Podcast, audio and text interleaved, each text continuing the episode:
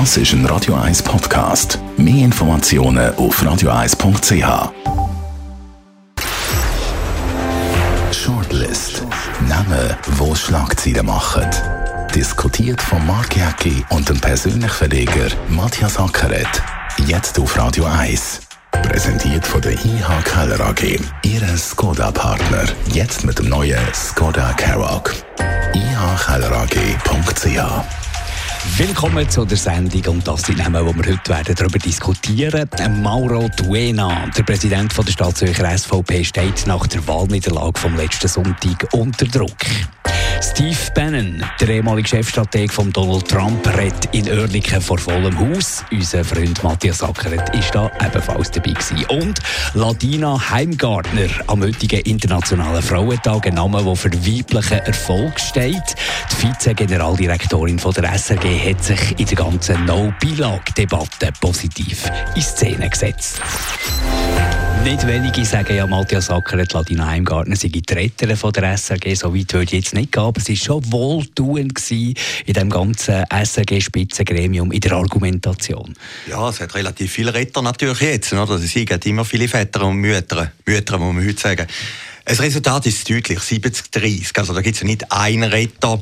Für mich ein bisschen zu deutlich. Also ich hätte jetzt lieber ein knappes Resultat gehabt, obwohl ich ja nicht Ja gestimmt habe. Wir reden über die Latino ja. Heimgarten. Nein, die hat einen sehr guten Auftritt gehabt, sehr erfrischend. Das ist natürlich auch noch der Bündnerbonus, der da mitgespielt hat. Und sie hat sich eigentlich in diesen Gesprächen sehr kooperativ gezeigt. Die Frage ist natürlich, sie hat ja gesagt, es muss radikal etwas ja, sich ändern. Aber, aber ist ja dann, ist ja eingelöst worden. In der, in der Pressekonferenz nach dem Wahlsieg hat man ja grosse Eingeständnisse gemacht von Seiten von der SRG-Spitze. Also von dem her ist, ist ihr Wahlversprechen ist dann, ist dann eingelöst worden. Ja, ja, ob die wirklich, ob die wirklich so groß sind, ist eine andere Frage. Also ich glaube eben, man müsste die SRG an einem anderen Ort stoppen. Oder? Ich meine, die SRG baut jetzt zum Beispiel den Online-Dienst auf, stillschweigend, stellen die Leute an, machen Serien nur fürs Web. Matthias, da, Matthias, das, Matthias, ja. nein, aber das, das verstehe ich nicht. Sorry, jetzt, dass wir wegkommen von der Ladina Heimgarn. Online ist ja nun mal wieder so konsumiert.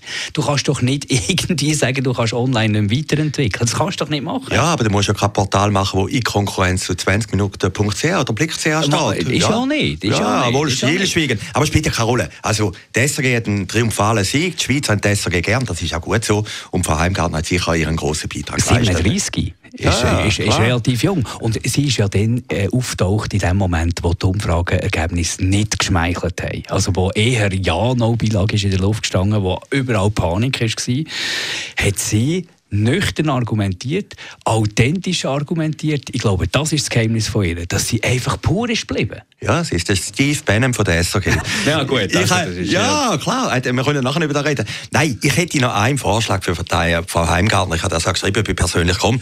Ich meine, die Einzigen, die ja keine Bilaggebühren zahlen, sind ja die SRG-Mitarbeiter. ja, aber das ist schon seit ewig ja, so. aber ich hätte ja, mal dort geschafft. Ich ja, bin auch froh dass ich keine Rechnung bekommen Mein Vorschlag wäre jetzt an Frau Heimgartner, man könnte ja natürlich, dass die jetzt die SRG Leute aus Dankbarkeit, das wahre Servicepublik, sagen Danke, wir zahlen jetzt freiwillig für die, die es jetzt nicht unbedingt können zahlen können. Das wäre doch jetzt ein Schiss. Ja, aber das wäre so Pflasterli-Politik, das wäre so ein bisschen PR-Geschichte PR und würde nicht wahnsinnig nachhaltig etwas bringen. Also gut, ich habe, gut ehrlich gesagt, ich habe gestern die Rechnung bekommen von der Beilage und dann gefunden, es sind ja gleich wieder 365 Franken, die ich muss ausgeben muss. Du hast wahrscheinlich manchmal gedacht, hätte ich doch ja Nein, habe ich jetzt nicht gedacht, aber ich habe gefunden, wäre schön, wenn die SAG-Leute, die ja jetzt auch dank unserem Nein profitiert haben. Du wenn willst nicht so über die Latino Heimgartner reden, gell? Ich kenne sie zu wenig. Ja, heute ist internationaler Frauentag. Ja, ich finde, das ist doch irgendwie wohltuend jemand, der wo, wo so Erfolge kann feiern ja, Natürlich, 37, grossartig. nein, ich finde die Frau toll und ich finde auch, sie hat gute Auftritte gehabt. Ich kenne sie leider persönlich nicht. Ich kann nichts Negatives sagen, aber ich, ich, ihre Erscheinung am Fernsehen ist ja gut. gut, Ladina Heimgartner. Lassen wir sie äh, da mal in Frieden und wünschen ihnen alles Gute. Ich kann mir vorstellen, es gibt noch grosse Karriere, weil im Gegensatz zum China hat sie ja positiv abgeschnitten und vor allem hat sie ja gewusst, von was sie redet. Ja, ich, ich, also ich muss ganz ehrlich sagen... Sie war die Einzige gewesen, dort in der ja, SG-Spitze, die gewusst hat, von nein, was sie, dass man redet. Also ich muss fairerweise auch noch sagen, obwohl es am Frauentag vielleicht nicht so angebracht ist, ich habe den Gilles Marchand sehr gut gefunden. Ich finde, der hat... Aber erst, erst wo wo, wo der Sieg schon langsam klar ist, wo nein, er hat vorher souveräne Auftritte ja. Ich Vorher habe habe ich gefunden, nicht unbedingt. Ich habe den zweimal erlebt. Ich habe den, die, die französische Art gefällt mir noch. Ich habe den noch ganz cool gefunden. Ja. Gehen wir zum Steve Bannon, das äh, liegt dir wahrscheinlich mehr, das Thema, als eine Frau. Der ehemalige Chefstrateg von Donald Trump in Oerlikon einen Auftritt gehabt, volles Haus, 100, äh, 100 Demonstranten dagegen waren. Ähm, aber begeisterte Leute, vor allem begeisterte Matthias Ackert. Was hat Steve Bannon, dass der dich so fasziniert? Ja, er fasziniert mich nicht wahnsinnig. Ich habe jetzt das, Buch gelesen, Feuer und Zorn. Äh, er ist natürlich eine historische Figur, er ist eine interessante Figur. Schau, als Journalist kann ich auch in Linken schauen. Äh, mich interessieren doch einfach Figuren von der Zeitgeschichte und ich sammle die ein bisschen. Und, und der Bannon ist eine Figur von der Zeitgeschichte und wenn er in Zürich ist, kann ich den klar schauen. Was hat dich so fasziniert beim Steve Bannon? Ja, äh, ich meine, der Bannon ist dazugekommen im Sommer 2016. Da ist der Trump völlig verloren gewesen. Niemand hat nur einen Rappen auf den gewettet gehabt. Nachher war die Affäre mit seiner Frauengeschichte.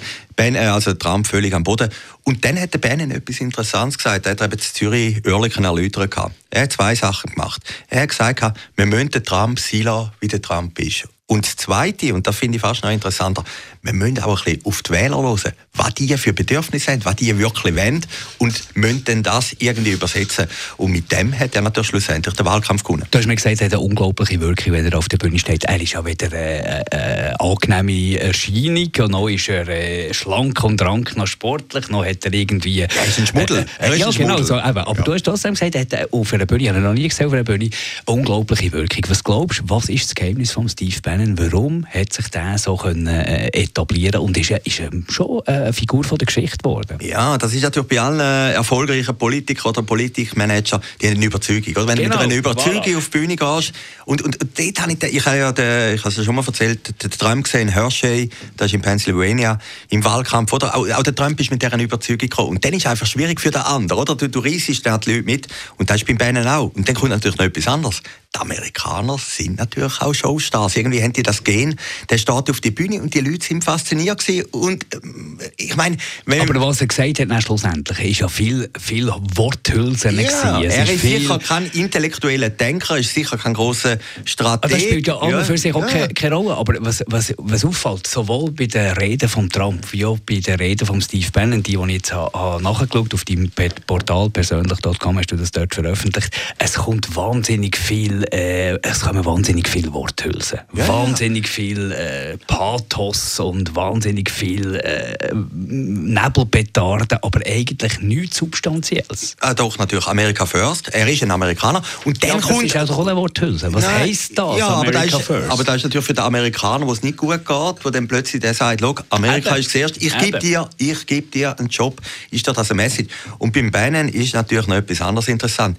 Er ist ja nicht nur ein rechter Populist, er hat natürlich auch linke Thesen. Er hat zum Beispiel eben die Kryptowährungen, dass sich die Zentralbanken sollen auflösen dass Manager nach 2008, nach dem großen Crash, äh, nie zur Rechenschaft gezogen worden sind. Das sind ja urlinke äh, Thesen, die er da vertritt. Also es, es ist so ein, Gewurstel von verschiedenen populistischen Links- oder Rechtsthesen, die er dann natürlich in seiner Figur vereint. Und, und das macht er natürlich auch noch eindrücklich und interessant. Aber ich glaube, das Wichtigste ist das, was du gesagt hast, das gilt für jeden Politiker, ob man jetzt äh, mit ihm einverstanden ist oder nicht, ist die Überzeugung. Die glauben wirklich, äh, Steve Bannon glaubt wirklich, was er sagt. Das bin ich beim Trump überhaupt nicht sicher. Aber ein Steve Bannon glaubt wirklich, was er sagt. Ja, das ist der Erfolg. ja, oh, oh, oh, ich, äh, ich bin ja dran an dem Buch, das du jetzt so vorher erwähnt hast, Feuer und Zorn. Er ist ja der Einzige. Also er ist ja auch der, der noch irgendwelche Leute überzeugt, die sagen, ich komme nicht nach der ganzen Pussy-Affäre da um Donald Trump. Äh, ist irgendeiner hat gar nicht wollen kommen in Trump Tower, für da mitzumachen in diesem Ja, das ist Team. Und der Central Station. Das ist dort auch bleiben stehen. Das Und der Steve der- Bannon äh, telefoniert mit ihm und sagt, du, schau, vielleicht sehen wir uns das letzte Mal jetzt, äh, aber du musst unbedingt musst jetzt hier noch kommen. Und so. Also, äh, manchmal hat man das Gefühl, er ist der Einzige, der noch wirklich äh, an, an Inhalt glaubt. Ja, das war ja interessant. Aber das war gewesen, wo der Trump eben ganz am Boden war, noch nicht Präsident. Dann ist der von Washington gekommen, ich glaube im großen Bahnhof in New York, und er hat gesagt, ich komme einfach nicht. Und Ja, dann genau. hat er gesagt, gesagt, jetzt kommt Gottfried Stutz in ja, den genau. Trump Tower, oder? Eben, aber ja, äh, du musst natürlich so, der, der, der wirklich daran glaubt, dass das Er hat sagt. ja gesagt, er sei das Hirn von Trump, oder? Und, und lustig ist ja noch gesehen, das wir, ich meine, das Buch ist so brillant, der Klatsch, das ist... Wenn, das, wenn dort nur die Hälfte stimmt, ja, dann ist, ist also wirklich, dann sehe ich eine grosse Gefahr für die Welt. Nein, ich glaube, sie mal löst sich alles im Chaos auf. Aber, aber es ist die beste Soap, die es gibt, oder? Den Donald haben wir schon mal diskutiert.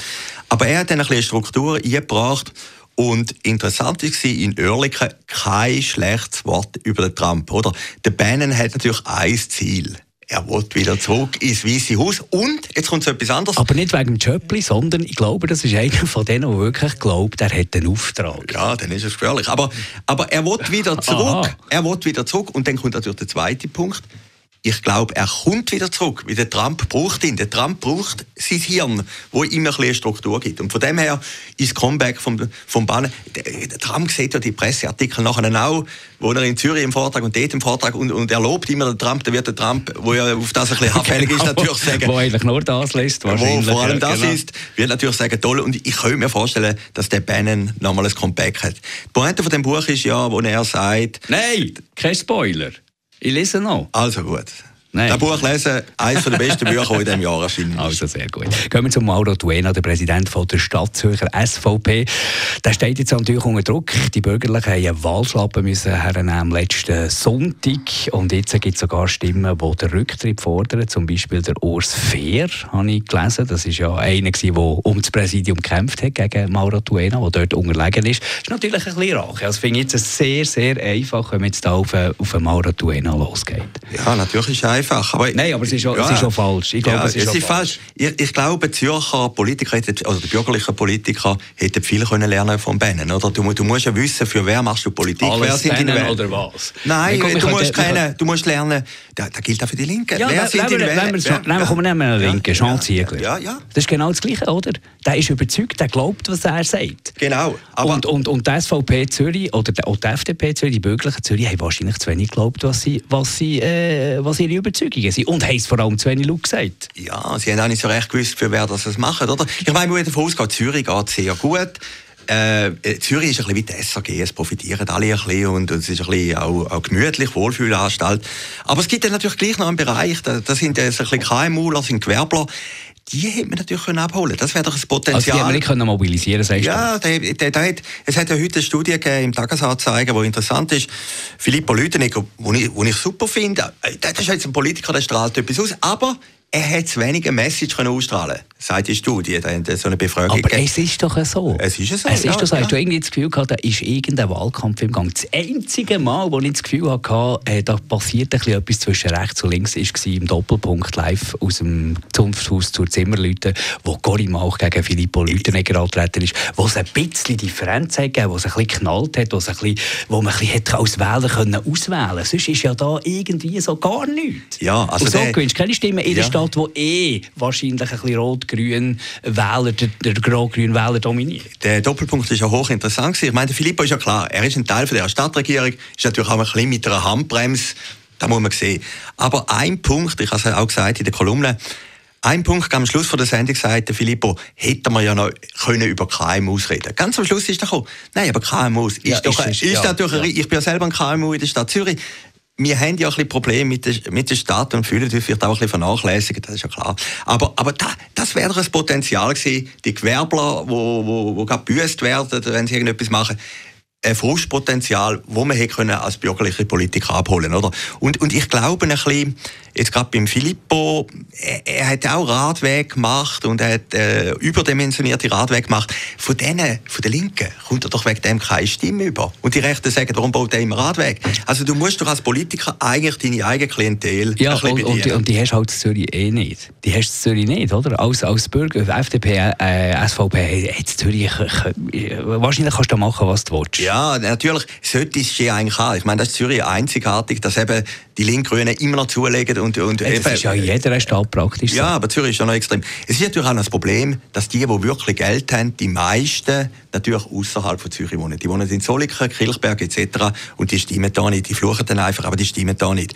Aber es hat doch ein Potenzial. Also, dass ein Kreis sieben ja, oder acht, dass ein Kreis sieben oder acht links ist. So viel kannst du gar nicht falsch machen, wie, wie die abgestraft wurden. Ja, ja klar. Ich sage ja, ich, ich habe ja bürgerliche Stimme. Und es hat mich verwundert. Höchstwahrscheinlich bin ich der Einzige, der bürgerliche Stimme hat.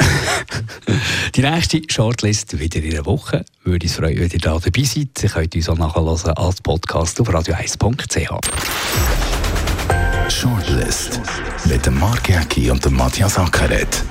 Zum Nachlesen und Abonnieren als Podcast auf radio1.ch.